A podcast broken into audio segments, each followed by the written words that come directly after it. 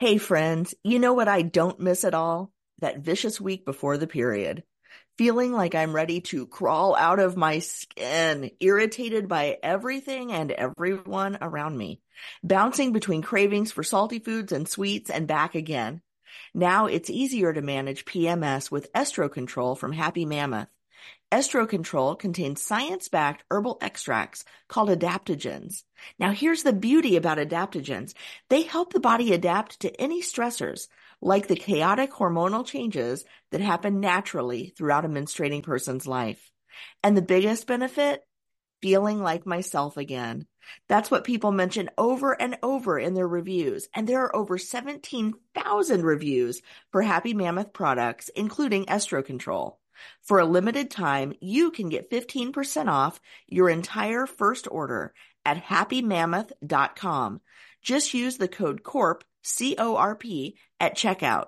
That's happymammoth.com and use the code CORP for 15% off today.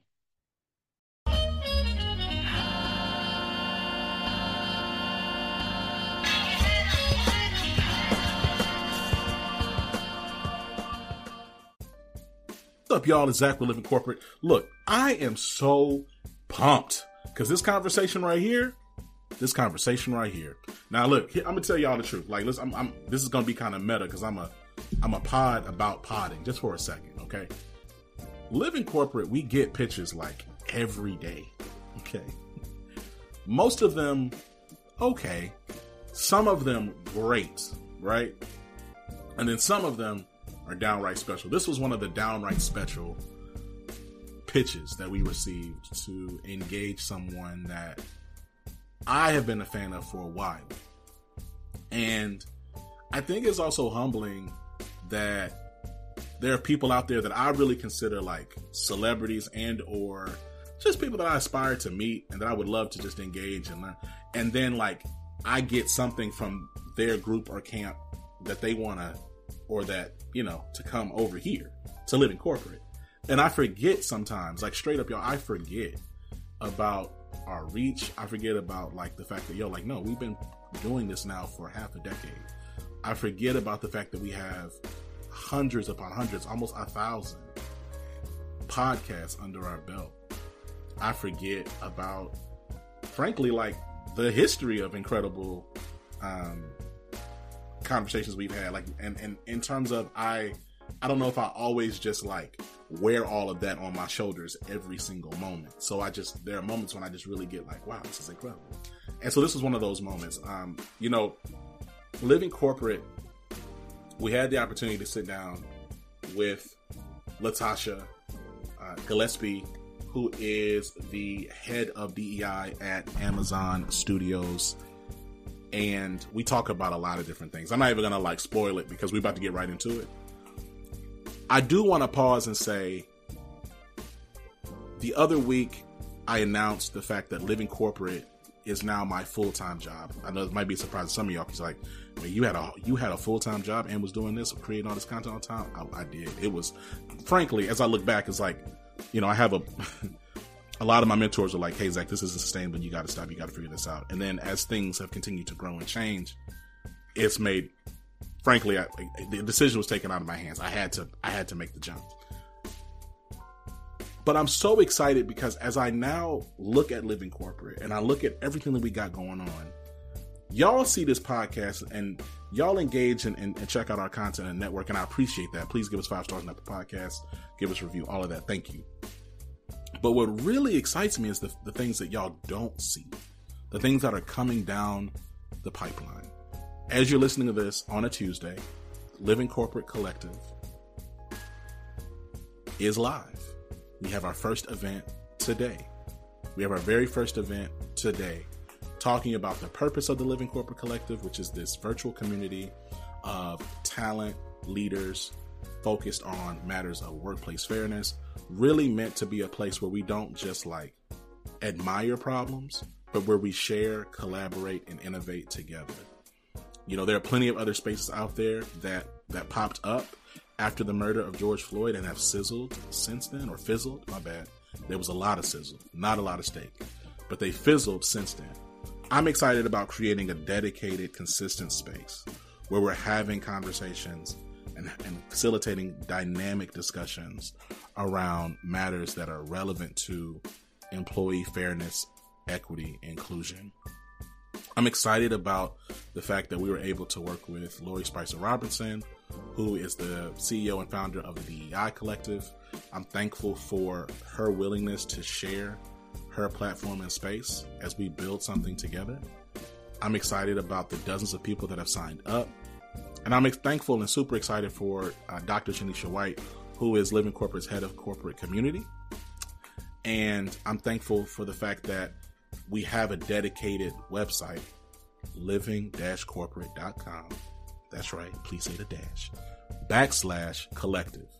And if you register, you will have access to this space, right? It is a, it is an, it is a registrant only space. So everyone can, everyone can't just click it and see it. If you click it and you're not, and you don't have permission, it's going to say, oops, you need permission to access this content. But the, the sign up is literally free. All you need to do is register uh, with your LinkedIn and fill out a very quick form. It's like literally 15 seconds. And we're going to be doing a lot of stuff in there between sharing resources and research, between having a bunch of different calls on a monthly basis. And then also between, and then also cataloging all of our past calls. So you can go back and you can look at the discussions that we've had to date. And the reason why we want to make it secure is because we want it to be a safe place for, or a brave space, I'll say. We want it to be a brave space for leaders who are trying to do the right thing in this season. And frankly, because of this culture, this moment that we're in where there's just fear and anxiety about doing anything that would seem to create any level of fairness for anybody other than the majority, people are nervous. People are looking for guidance. And so I'm excited about us coming together and having really frank conversations about that and about, and frankly, giving space to one another for us all to talk and learn from one another. And so, like, that's the Living Corporate Collective. You know, the other thing that we got going on is our learning platform. We're going to be sharing more and more about our e learning platform. We're excited about the folks that have already signed up some of the brands that we're working with who've already signed up. We're excited to host some webinars and some some different spotlights just to talk about what we're doing in that space. And I'm excited for y'all to see and y'all to journey with us as we continue to grow. Okay. All that being said, um, I want to make sure that y'all click the links in the show notes. Okay. Learn more about everything we got going on by clicking the link in the show notes. Oh, shoot. And I almost forgot. And I'm excited about our Kickstarter. Okay. I'm excited about the fact that, you know, about a, about a, um, about a week and a half ago, we actually did launch um, our second Kickstarter. If y'all don't remember, unless you forgot, it's okay because this was back in 2020. A lot of stuff was going on. I don't know. 2020 also feels like yesterday, but anyway, in 2020, we launched our first Kickstarter and it went incredibly well, right? We had a very small goal and it was overfunded by 410%. We launched a Kickstarter about a week and a half ago, really um, in, in the spirit of brand awareness and kind of getting our name out there. And I'm appreciative of the fact that Creative Capital, a member of Kickstarter's Forward Funds program, has backed our project. Okay. Uh, for those who don't know, um, Kickstarter um, is Kickstarter has a, a forward funds program. And what they do is um, they select and back creators that align with their vision for a more creative and equitable world, right? And so, um, and they specifically back black and brown, uh, historically marginalized creators in the U.S. And so, I'm thankful um, that, and I'm excited that we've received a pledge from them on Kickstarter and, you know, I want to make sure that y'all know that we have a Kickstarter. Not only support it, but really to tell other people about what's going on. We have a whole explainer video in there. You got my voice and I'm like a little cartoon. I'm moving all around. So just make sure you check it out. Like we have a lot of stuff going on. Click the link in the show notes, the links in the show notes to learn more, but it's all in there. Okay. Anyway, all that being said, we're going to pay some bills and we're going to get in this conversation with Latasha head of DEI at Amazon Studios. We'll see you in a second.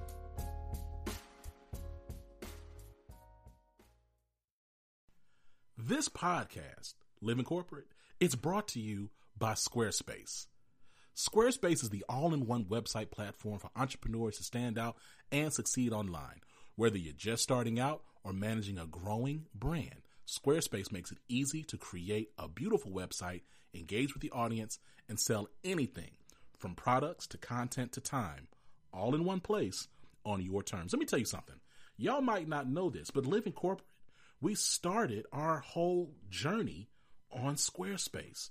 My website, zacharynunn.com, it's on Squarespace. I can't tell you how much I appreciate its fluid engine, the ability to create world class templates and design. It's very intuitive, incredible. We have custom merch through our Squarespace. We have an incredible asset library so I can always mix it up, switch and swap. It's super dope. And the fact that you can host all types of content video, audio, all types of media, you can put all on your Squarespace. I can't recommend it enough. If you want to learn more about Squarespace, check out squarespace.com for a free trial. And when you're ready to launch, go to squarespace.com backslash corporate to save 10% off your first purchase of a website or domain. Again, that's squarespace.com backslash corporate to save 10% off your first purchase of a website or domain.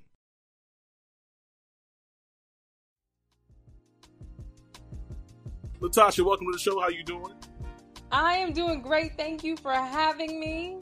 Listen, thank you for being a guest. Look, you know, I, we're, we're, gonna we're going to talk about your current role uh, soon. But first, were there any critical or personal career experiences that shaped who you are today? Because I see you, right? Like I see you on the, I see your face of like you know big spreads and features and stuff, right? Like you outside, you're the you're. The You're, you're, the you're the head of DI for a huge for a multinational brand for one for the I'm gonna say arguably top three largest brands in the world. But like, like before we got to Latasha and how she is, to like what what shaped you? Like if you were to say like this was a moment, this was a moment. Like, what were those moments that shaped you to be where you are? Uh, well, a lot. I think. Um, thank you for having me again. This is uh, super fun. I'm excited to be here. You're doing amazing work. I got some questions for you too. So, uh, but I'm gonna answer yours first. Um, I uh, I will tell you that you know my family, um, my father being uh, who he is, and um, always instilled in me as a little girl that my voice mattered at a young age. That really helped carry me all the way through school, all the way through college, and, and into the corporate world. And then, most importantly, my faith. Just knowing that I am here on assignment and I have an assignment to do, and I know who I am and whose I am. So, so those things anchor me. Uh, but I'll tell you an interesting corporate experience I had that kind of really, I would say, shifted my perspective, but it kind of jolted my perspective. Hmm. Uh, my previous company, we were having a, a women's leadership summit and we had a variety of speakers coming. And this one particular panel had these two women on it. One uh, was a partner at EY who I knew very well, and the other woman was um, actually in the sports and entertainment world. You know, as a CFO or, or, I don't remember her exact title, but pretty high up in in one of the major leagues. And uh, and I'm listening to these two women talk, and I remember them talking about uh, what they would do or, or when they realize an organization you know doesn't have their best interest at heart or is not set up for them to succeed they leave. And i'm sitting here like hmm. huh? And, and, and one of the i'm like i've i've never been in an organization that was set up for somebody that looks like me to be successful. And i'm listening to these white women let me say that these two white women having that conversation and and their freedom of opportunity. Right? And now one of them I know really well. Like I said, she was a partner at EY, so I know that her she is a stay-at-home husband. So I know she's the breadwinner. And mm. I didn't have a stay-at-home husband, but my husband was a, was a 20-year elementary school teacher, and y'all know y'all don't pay teachers enough. Not at all. Not at all. So I'm listening to these two women, and I know one of them is in a similar boat as I'm in, as, as, I was in, and I'm I'm listening to her just be so. And I'm sitting there thinking, "Are you kidding me? I got a mortgage, I got family that depends on me, I got this and I got that." And when I heard these women, it jolted me, and I had to stop and say, "Why am I not? And why am I not thinking like that? Why are the women who look like me, who I'm having this conversation with on a daily basis, not thinking like that? Why do we feel like we have to stay somewhere? And it was the first time that I really, you know, got out of this mindset of, of really uh, playing it safe. And I had to ask myself, you know, what's the risk? What's the what's the worst thing that could happen if I show up every day 100% authentically me, always professional, but ne- but stop doing the mental gymnastics in my head about how people are going to take the things I say? What would happen if I did the thing that was hard but was right but required courage, knowing that the outcome could have been negative for me personally? What's the worst thing that could happen? And when I start really dialing in and, and, and going through with the worst thing that could happen, Zach, I turn the light up. I turn the light on the boogeyman. Come on. Cause I was like, the only thing you can do is fire me. That's it. Okay. That's, That's it. You ain't gonna stop my mama from loving me. You ain't gonna that ain't gonna make my husband leave me. That ain't gonna make my children see me any differently. That ain't gonna make my friends stop picking up the phone. The worst thing you could do is fire me. But I will be living authentically me. Come on. You you know what, Latasha? So first of all, you know, I, I, I could tell, I could I could feel the anointing on my microphone. And I knew Come on. you was church. You know what I'm saying? You said you talk about whose I am. I almost I had to pull out. I had to ask my uh, my keyboard and organist to go ahead and. you know what I'm saying? I was like, well, I'm about to, boy, come No, on maybe now. my back, Zach. I'm about to pull out the tambourine also. I'm boy. I going, will give you. Listen, I give you a good one foot shot over here. I could tell those you had some pregnant pauses while you were talking to us. I said, "Oh, she's preaching." Okay, so no, no. So let me say. so let me say this is, I love this because hundred percent right. Like there's this. I've I've I've experienced something similar and noticed something similar. There's this deep fear Yeah. that a lot of folks have. So I'm not a black woman, right? So I, but I, but I will say I empathize, and I'll say that black men carry it too. Black men also, uh, we we we have some, we there's some things we do to change. because We need power, but so that's all a separate conversation. The point is, Yeah. There's this fear, there's this fear that we have. There's this fear that we have as it pertains to like we feel like we just have to stay in situations that one don't honor our time, don't honor our gifts, don't honor Yeah. our purpose, and don't honor our person. And Ooh. there's this like there's like there's this thing we just feel like we just we shackle ourselves to these things. So I'm right there with you. It's funny because I, I would tell people I, this kind of happened to me about five years ago. I said, you know what? How can I be more authentic every day? Like so, I'm a I'm Yeah. I'm as like okay, I'm authentic. How can I? Let's. I want to challenge myself. Let's let's say I feel I, I believe that I am walking in the most authentic version of myself. But what does it look like for me to push myself to be even more authentic tomorrow? Right. And Right. that's so so I love that. And you're also your point around your point around like what is the worst that can happen? I think we, we gas up in our heads like, yo, like this job is everything. If this I a job, Everything. Everything. Right. And it's not. it's and not. and and if we sometimes can embrace the fact that if that window closes or sorry if that door closes there's a window waiting for us Come on. you know what i mean and i Come think it, at times we have to be pushed into those situations where we're somewhere where it's either not where where it's toxic or to your point it's just not honoring your purpose there's something greater we've been called to do but a lot of times we like to sit back in the comfort of what we know even when it's even when the comfort ain't even really comfortable Come on. Real talk. And that's hundred percent. You know, now because I don't want you to lose it. You said you had some questions for me. So I'm gonna give you some space to ask your questions to me.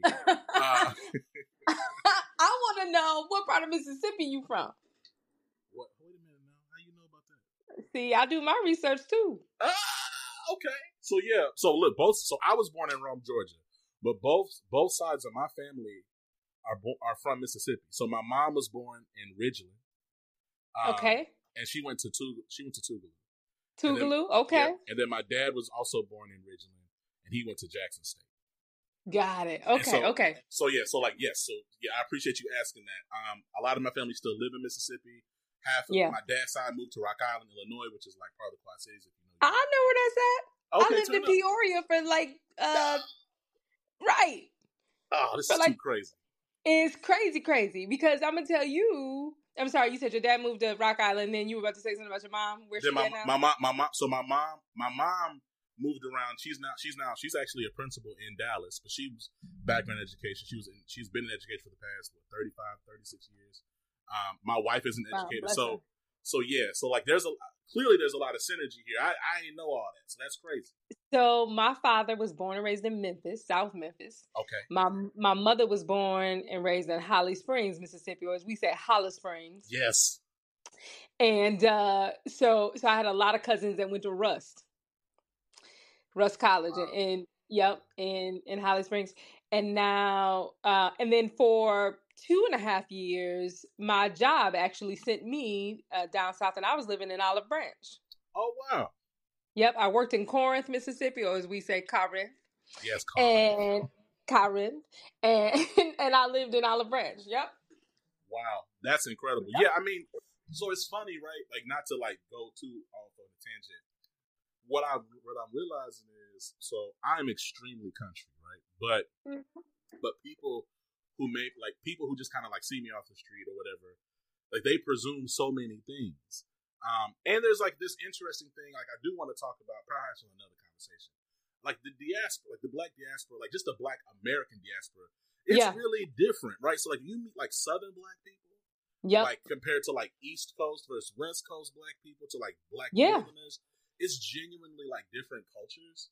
Um, and so it's it's been really like a journey, even like with living corporate the past five years, just talking and engaging. Now, of course, as a consultant, I was like consultant PwC and Accenture and Capgemini. So like I've met a whole bunch of different people. Don't get me wrong. It's Right. just very very interesting as you engage like corporate black professionals from different Mhm. spaces. Like they Yeah. genuinely do move a little different. Each one, each They do. And Pacific Northwest black people are a whole different kind of different. So I've been told.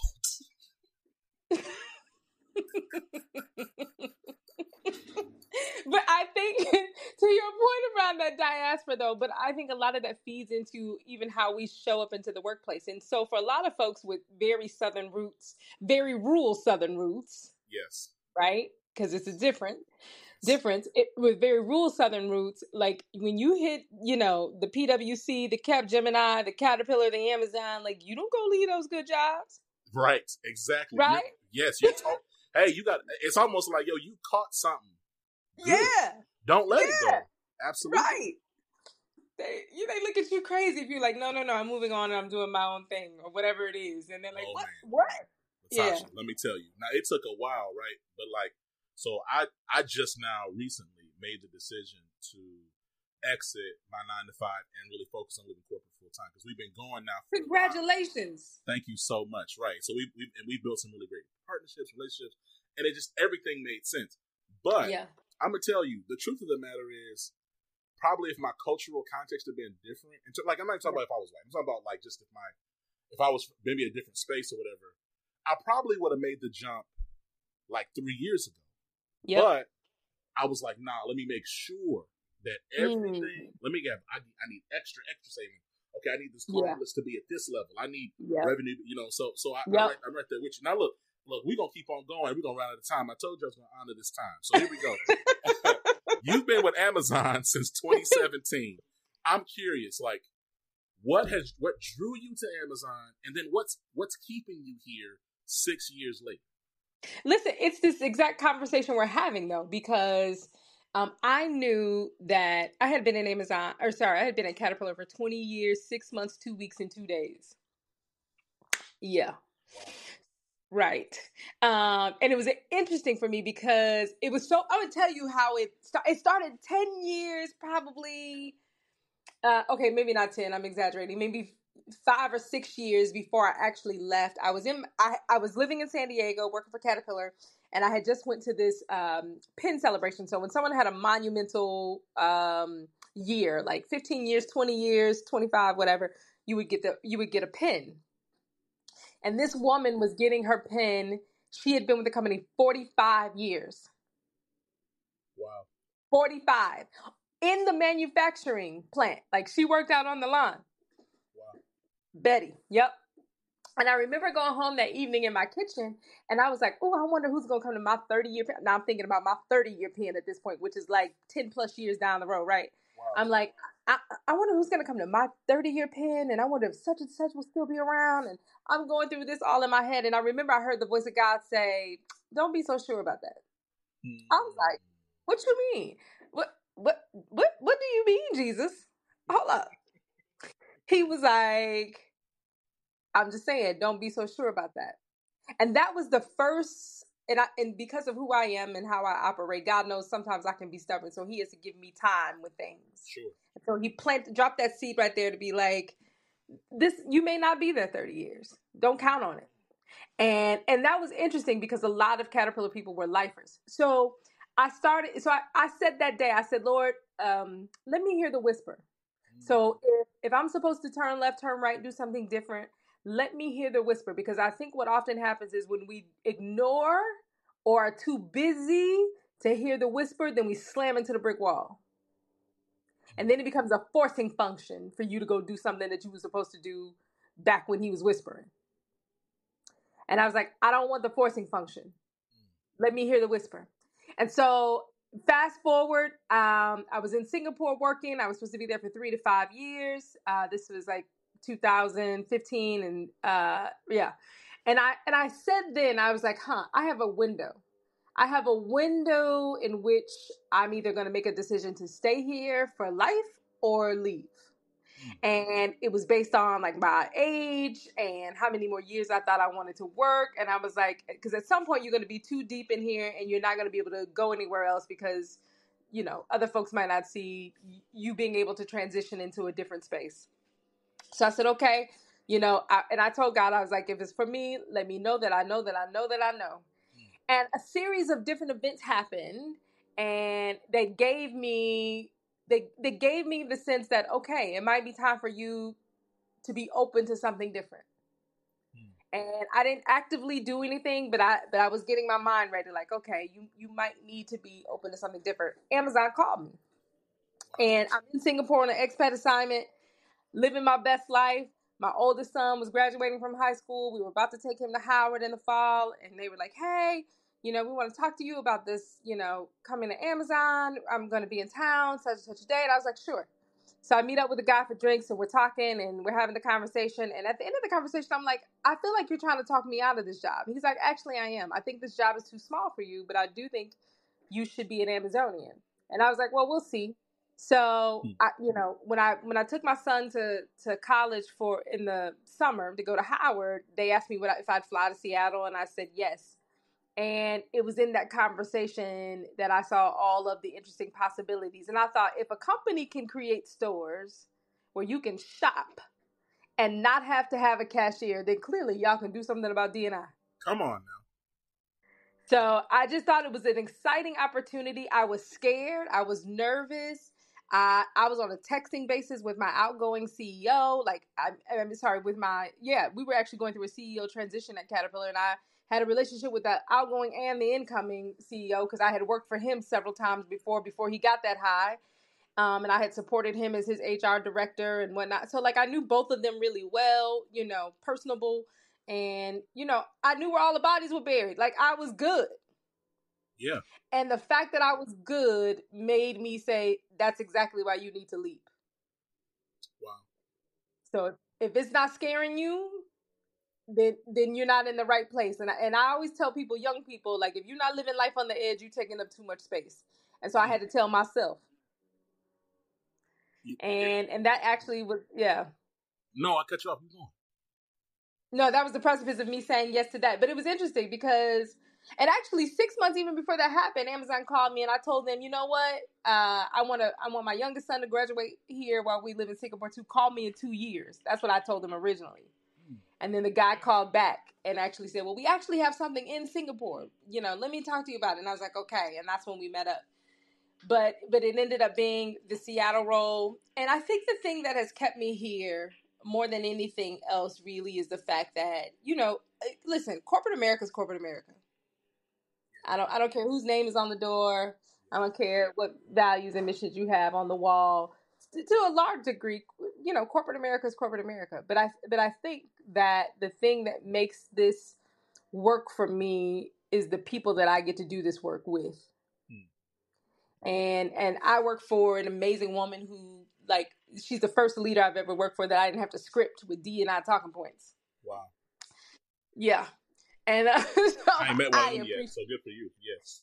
Right and I have I have managed to build a function that didn't exist before I got into this role. So this is my second role at Amazon. I started off leading DEI for Amazon corporate, where I got to work really closely with Jeff Bezos and his direct reports and, and launch a strategy back in 2017 and 18 because we hadn't had one.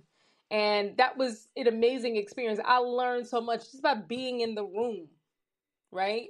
yeah. uh, with folks like that. And so that that was an incredible. That was like that was like graduate school, sitting in those meetings, listening to the questions Jeff would ask. And then when I got asked to come down to Amazon Studios um, a couple years in, I came down here and I got to build this function from nothing. We didn't have a DEI function for content, so I don't do HR work at all.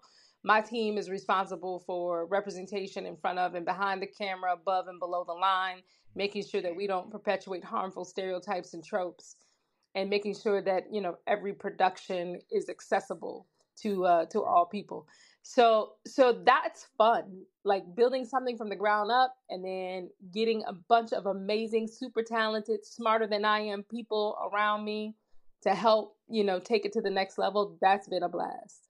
Living Corporate is brought to you by Rosetta Stone, the most trusted language learning program. It's incredible. Okay, so first off, you didn't know, Rosetta Stone is a trusted expert for over 30 years with millions of users and 25 languages offered. They have fast language acquisition, meaning you're actually going to pick up the language because it's going to provide an immersive experience for you through their program. Speech recognition gives you a trainer for your accent. Convenient, right? You can use it on your computer, you can use it on your phone. Incredible value.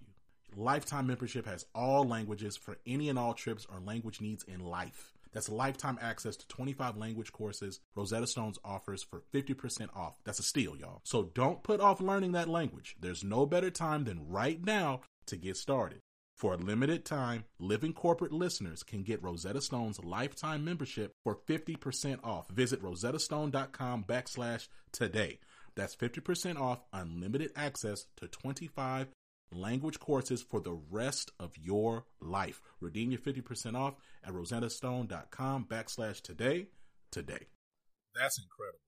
You know, um, to that end, right, to the point of like the like really like the core mission and function of your work, let's talk about the intersection of diversity and creativity, especially in this season where um, diversity and inclusion is like under incredible attack. And I'm not saying that diversity inclusion has not historically been an attack.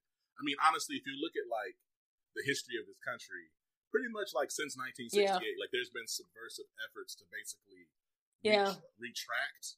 Um, yeah, and, and even and honestly, even if you think historically before that, like after the passage of the the 13th and 14th Amendment, there's been really like like it's, yeah. it's been this cyclical uh, motion of progress and retreat. So but all that being said, um, do you think it's understated how valuable having folks from different perspectives and experiences is to the creative process? Absolutely. Absolutely. Um, can you give me an example of like, you know, where you've seen like, wow, this wouldn't have been this way, or this wouldn't have looked this way, or this wouldn't have been the experience if we didn't have some level of diversity, gender, generational, racial uh, orientation? Like, do you have anything where you've seen it like, wow, in real time, like this is exactly why we do what we do? Listen, I mean, excuse me, it's in every part of every aspect of the creative process. Really, is a you know uh, benefits. And matter of fact, my team we we've been doing some studies looking at what happens when you're above the line decision makers, right?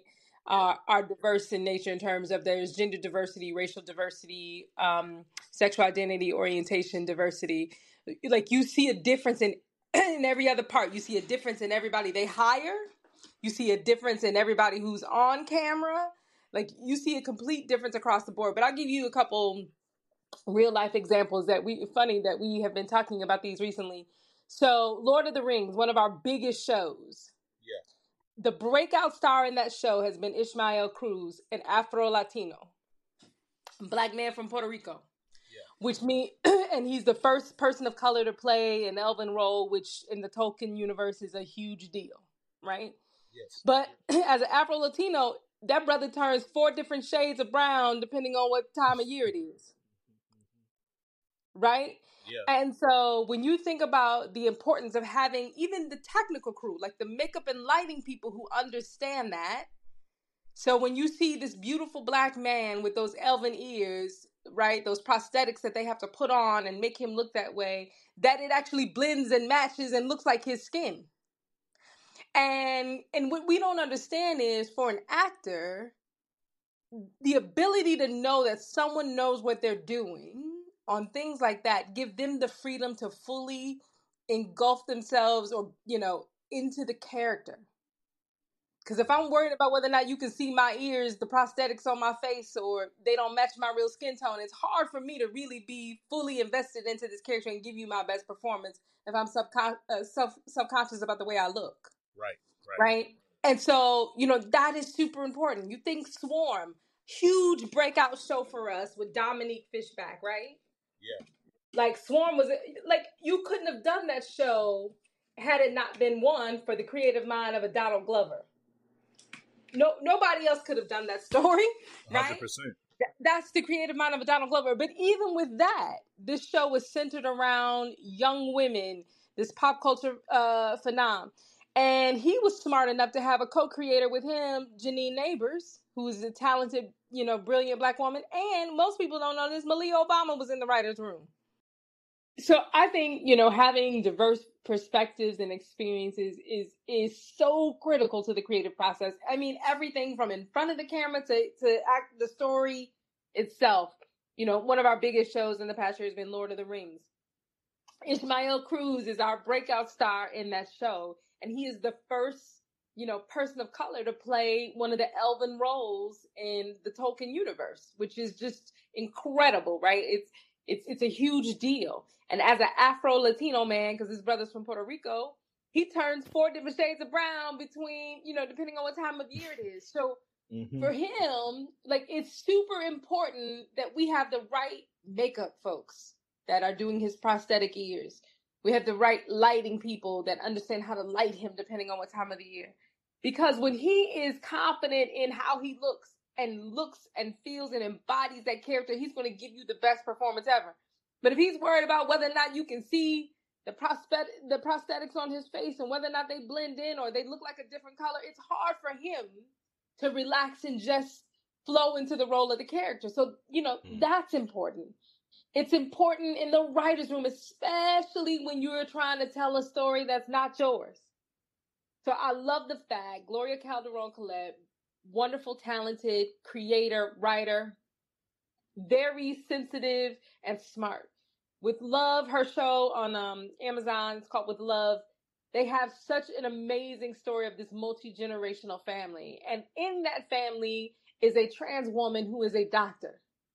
And Gloria is smart enough to know that's not my lived experience.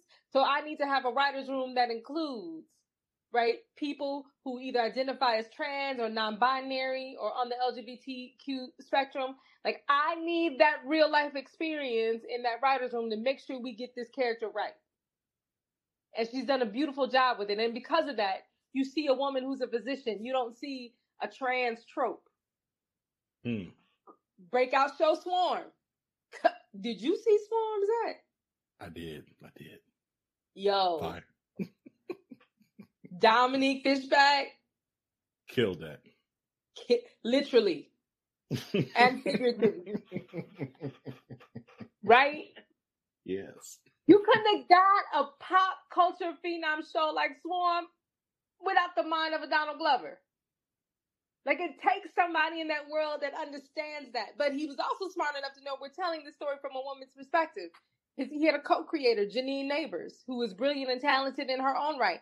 And they even, and again, it's a young, it's a YA perspective at that, which is also important, which Donald isn't anymore. None of us are. We we long for those days. But a, a lot of people don't know Malia Obama was in that writers' room. Yeah, that's crazy. I didn't know that. Yeah. Yeah, and then my my the thing I'm binging uh, at the moment is Summer I Turned Pretty with Jenny Han. Um, Yeah. Jenny Han is a brilliant Asian woman who is is steeped and, and an expert in the YA space. She writes her novels from that. Uh, her movies have been fantastic. I'm enjoying this series, and again, it's because she's smart enough to understand what her lived experience is and how to how to bring that to life on camera. I just think that we all listen. I'm a little black girl from Chicago. That's the lived experience I can give you. I love that.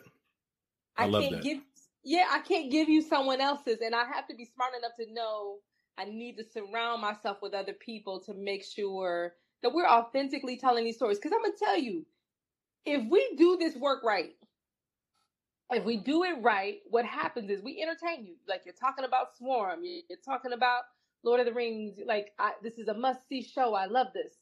You're Right, talking about right. it, but also not only are we entertaining you, if we do our jobs right, we're increasing humanity just a little bit.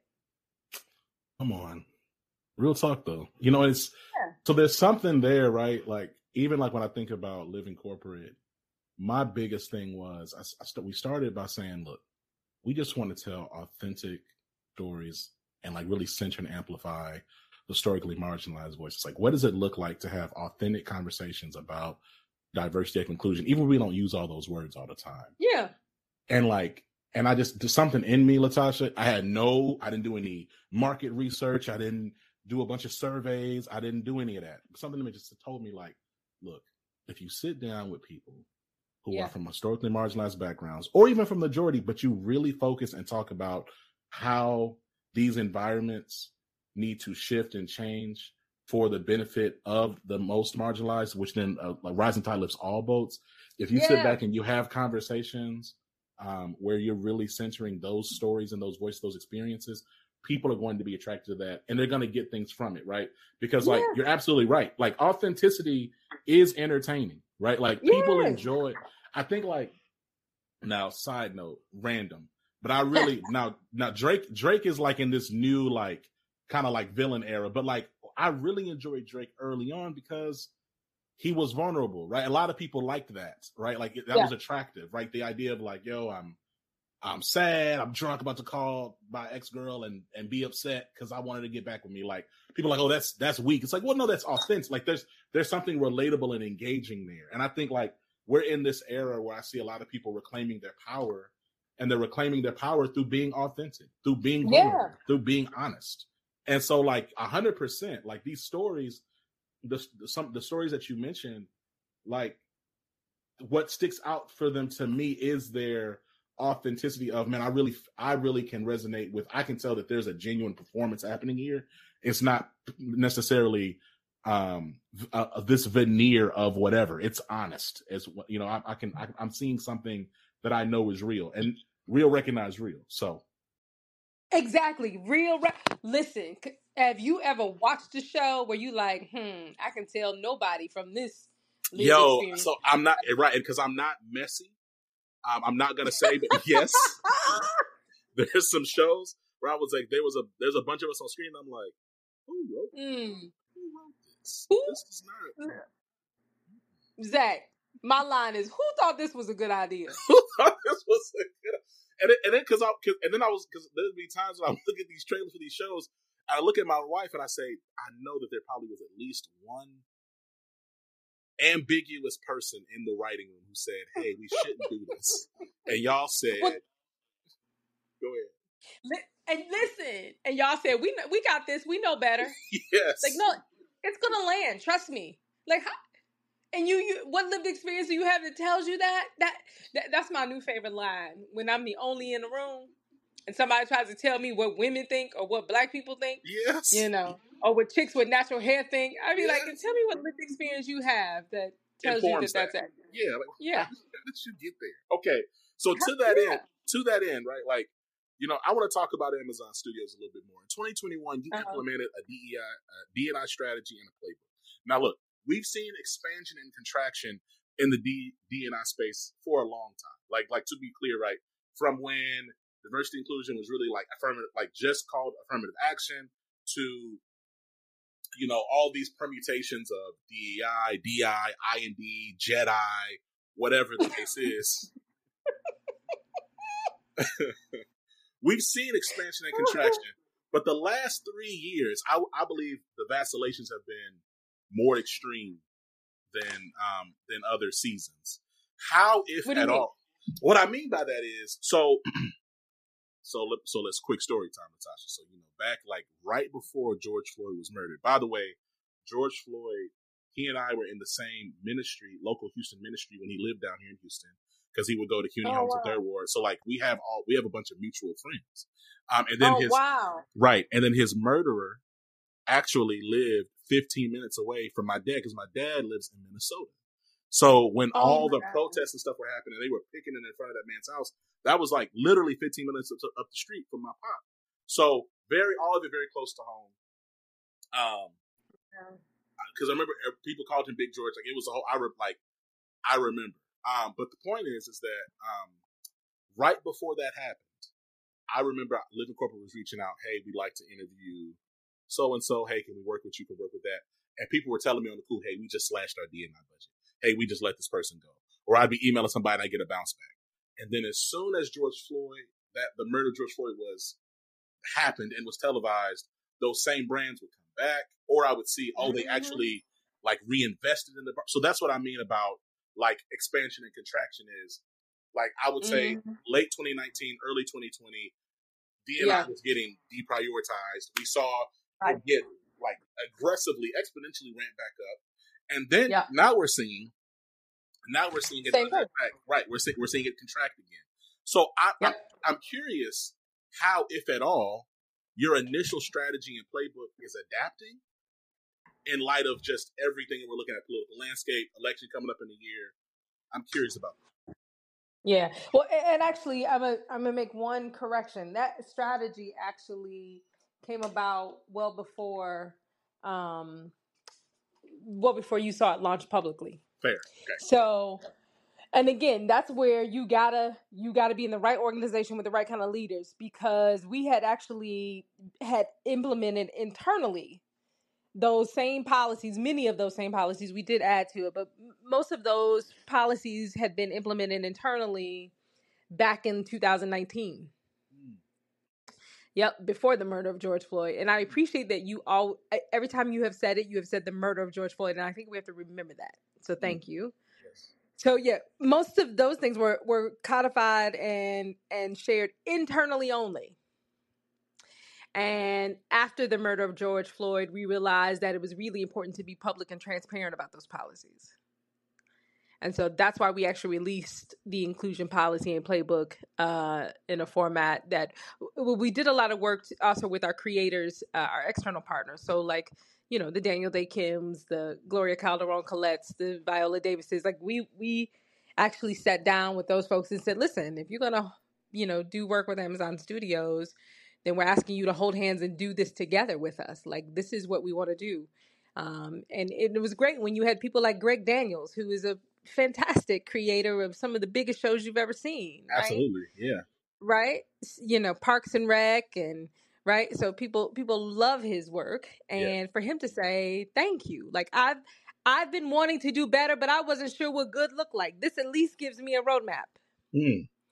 You know, and yeah. so you know that kind of stuff and so that was really important for us to roll that out and be transparent and we're constantly listen the thing about a, a mechanism and amazon is huge on mechanisms mm. is a mechanism is where you know you you you have inputs and tools you know you have something that you fix and then you have outputs and you have to constantly be evaluating those outputs to ask is the mechanism still working mm. and so if if you don't audit and regularly adapt and update a mechanism, then you just have bureaucracy. Yeah. Yeah. It's no longer a mechanism, it's just red tape. So you have to constantly be asking yourself, is this doing what it set out to do?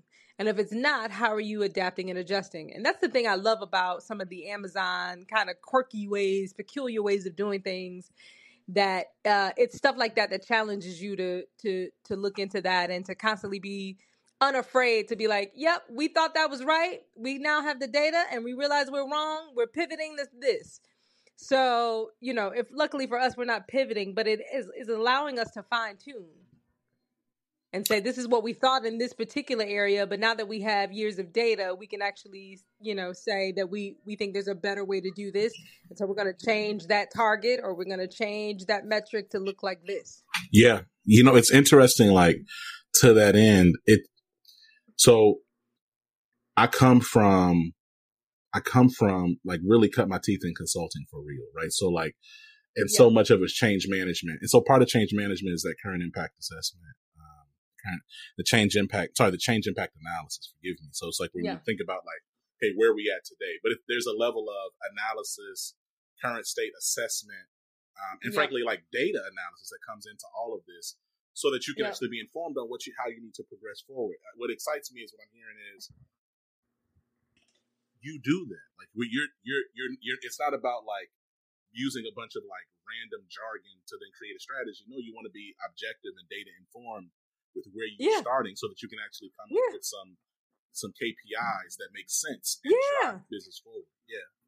Yeah, because I can now tell you unequivocally that when you have diversity in those, you know, what we call ATL above the line, mm-hmm. decision making seats, right? And there's a handful of them, right? Director, showrunner, producer. When you have diversity in those chairs, this is how it affects the diversity of the whole project, right? Yeah. And, and and I and to your point though, the problem and this is why DEI has such a bad rap because if you only want to do un, you know unconscious bias training, what actually it doesn't even work. Harvard Business Review did a study and showed that companies that mandated mandatory training and unconscious bias training, five years later they had worse results in terms of diversity in their ranks than companies who didn't. Uh, not even shocking because not even it's not shocking at all, Latasha. I mean, like, here's the reality, right? It's like we have been doing, we've been like rinsing by we, I mean, like just this space, like a lot of yeah. rinse and repeat of the same things, right? Like, okay, well, unconscious bias yep. training, and um, and and and then like I think what's what was really frustrating for me, just observationally, right? Like, um, after the murder of George Floyd, like you have all these new actors coming in literally like trying to attack and shame white folks in charge, saying, well, you're a white supremacist and this is why your whiteness is bad and you need to reject this and you're in you're making some you're you're individualizing and antagonizing people and then getting yeah. upset when they go well this doesn't work. Well like well yeah that doesn't work. What are you actually trying to what are you trying to build? Right? Like so so my camera's off but you know, one of the people, like one of the people I have in the background is um, is Kwame Ture, right? And so Kwame Ture yeah. was talking about how he's like, you know, revolutionary. Some some people call themselves revolutionaries, but all they talk about is destroying, destroying, destroying, destroying, destroying. It's like that's you're not a yes. revolutionary. You got to be thinking about how you build things. And so I'm not yes. saying I'm not saying to coddle coddle folks. I'm not saying that. What I am articulating, what I'm trying to aim to articulate is like be data informed with whatever it is you say and do. That's right. That way, your recommendations can have some weight. And then, frankly, look like have some grace and some self awareness when making yeah. recommendations so that you can actually move things forward, right? Like, none of the organizations that you step into are going to like suddenly be all Latino or all no or all South Asian. Like they're going like right. so what does it look like to work in a in a way that builds coalition and partnership so you can actually move mm-hmm. forward? And while, while at right. the same time not being inauthentic, going back to the top of our call. So that's right, and also not, and also understanding that you don't be performative either. Right. So, like the whole Rooney Rule, the Rooney Rule actually doesn't work. Right. Right. If you only have, listen, and again, you can look it up in Harvard Business Review. People have studied these things. When you try to hire, and there's one person, one applicant that is different from all the others, they have a 0% chance of getting hired statistically. Mm-hmm. Now, and it goes back to first grade when your teacher gave you that paper and it had two apples and an orange and it said one of these things is not like the other. Which one is it? Right? Our human nature when one thing sticks out and is different, we we naturally reject it, which is why when you talked about the one ambiguous person in a writer's room, it's the reason why you can't have one. Hmm. You need at least 30% to get any kind of monumental change. Because if you get 30%, then that one person has additional allies. And then if each of those people in there make another ally, now the room is more like 60% of people who are either championing or or advocating for inclusion. 100%. 100%. Now, so, no, keep going. No, no, no. You so, know me. I, you know. okay, so um, before I get to the last question, I have one more question before that. So we only got oh, because we only got one more. you look at the time. I, I told you we are going to honor the time. So okay, we, we, you can always come back. So you're you're welcome. Okay. So is there anything you're hope you're holding hope for in your role and the work between now and 2025? Yeah, I actually, you know, I don't think we need another DEI, A, B, D, C, E, F, G acronym or name. I I I actually hope that our work really is about a growth strategy. Right? I, I really hope that we listen, there is a need in this world for social justice and equity work. 100% that should happen. In this but to your point around and this is just my opinion and mine alone don't dm me don't email me i reserve the right to my opinion. Is i i think though in the spaces that we're in we have to get people to your point you know if we want folks to to see the value in this and if we want folks to get on board and get excited about that think about the things that get them excited it's about how are we growing the business?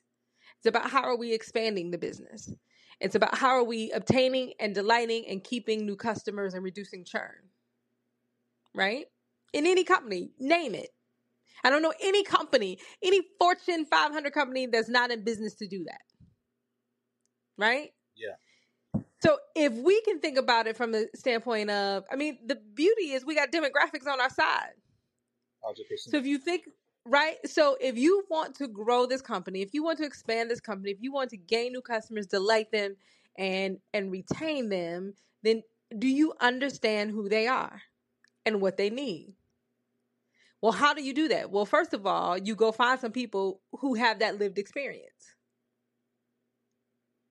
to help inform you. Yeah. Yeah and bring them bring them into your organization with the goal of because I don't know. This is why at Amazon you can't talk at least in Amazon Studios on on the content side. Now I can't tell you what HR is doing. On the content side, you do not get to talk about DEI because it's quote unquote the right thing to do. Yeah. In, in Amazon Studios, content side, when we talk about DEI, we talk about it based on our, our leadership principle of customer obsession. Leaders start with customers and work backwards. They work to earn and keep customer trust. Hmm. That's why that that's why that's the work I'm doing. Hmm. So so when we show up to go talk to the drama team and we show up to go talk to the comedy team and we show up to go talk to the movie team, we're here in the name of customer obsession, people. Let's figure out how we make sure in this story we're telling, we are earning and keeping customer trust. So my my hope by 2025 is that you know rather than you know folks having the mental connotation they have around the DEI departments that it shifts to these are the people that are going to help me grow. I love that. Um, well, this has been a fire conversation. I have my one last question we're gonna get to. Okay. I'm sad, but I'm ready. I'm sad too, but I'm not too sad because we're gonna talk after this after we turn this recording light off. All right. So what? so what? What three points of advice would you give to executive leaders who are trying to do the right thing in this tumultuous, uncertain, some would even argue fear-driven season, but don't yeah. know where to start? You know, I think the first thing they have to do is you know, understand your organizational value and mission. Like, what are you in business to do? Right? At Amazon, we're in business to be the earth's most customer centric company. So if I understand that, then I understand to make sure my DEI strategy is built around it.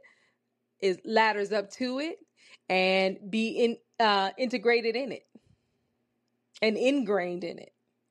And so I would tell every organization to think about who you are as an organization, your values, your mission statement, and how does DEI help you solve for that.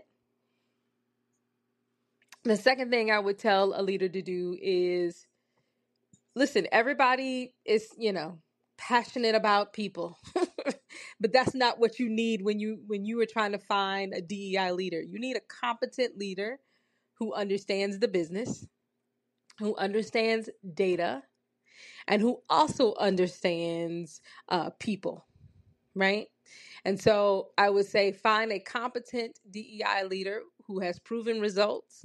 And then when you bring them into their organization, uh, set them up for success. Don't stick them in HR. Don't bury them in some other part of the organization. Give them access to the CEO, to the senior leaders. And then the last thing I would tell, um, uh, last piece of advice I'd give to executive leaders is, you know, you you care about, you know, where, where your where your where your money is is where your treasure is. Hmm. So if you care about the work and want to do it the right way, resource it.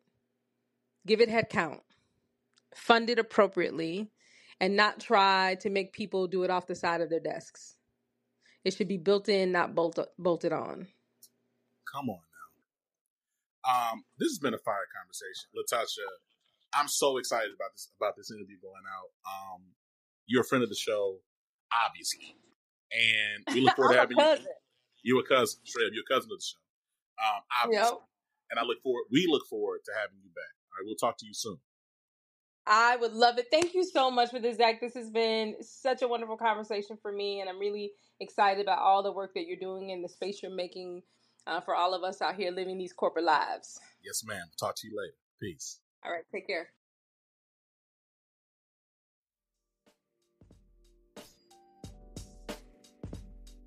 And we're back. Yo, shout out to Latasha at Amazon Studios. I told y'all we had a good time. I told y'all it was fun. Uh, we laughed a lot on and off uh, mic, and I'm excited uh, for us to continue to uh, to work together. Uh, Latasha, you're always welcome back to the show. You know that. I told you that, but I'm gonna say it on the record in front of everybody because I want you to know the love is real. And look, y'all, take care of yourselves. There's nothing worse than wasted potential. Straight up. Take care of yourselves. Take care of yourselves. You unlock your potential by taking care of yourself. Straight up. And I'm the type of person, I'm a big giver. Like I'll give to a bunch of other people. I'll give, them, I'll make myself frankly overly accessible to a ton of different people. And for me, my, one of my unlocks in this season has been to make sure that I'm giving back to myself too. Cause I can't be of any use if I'm not giving back to myself. Right. So make sure you take care of yourself. You give back to yourself. You invest in yourself. Giving back to yourself is a form of self care. It's a form of love. It's a form of activism. Um, it's a form of resistance. Okay. So, look, I love y'all. We will talk soon. Peace.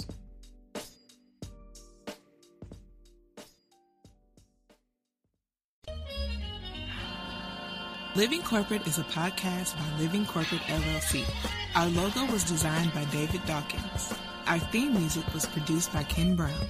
Additional music production by Antoine Franklin from Musical Elevation. Post production is handled by Jeremy Jackson. Got a topic suggestion? Email us at livingcorporatepodcast at gmail.com. You can find us online on Twitter, Facebook, Instagram, and living-corporate.com. Thanks for listening. Stay tuned.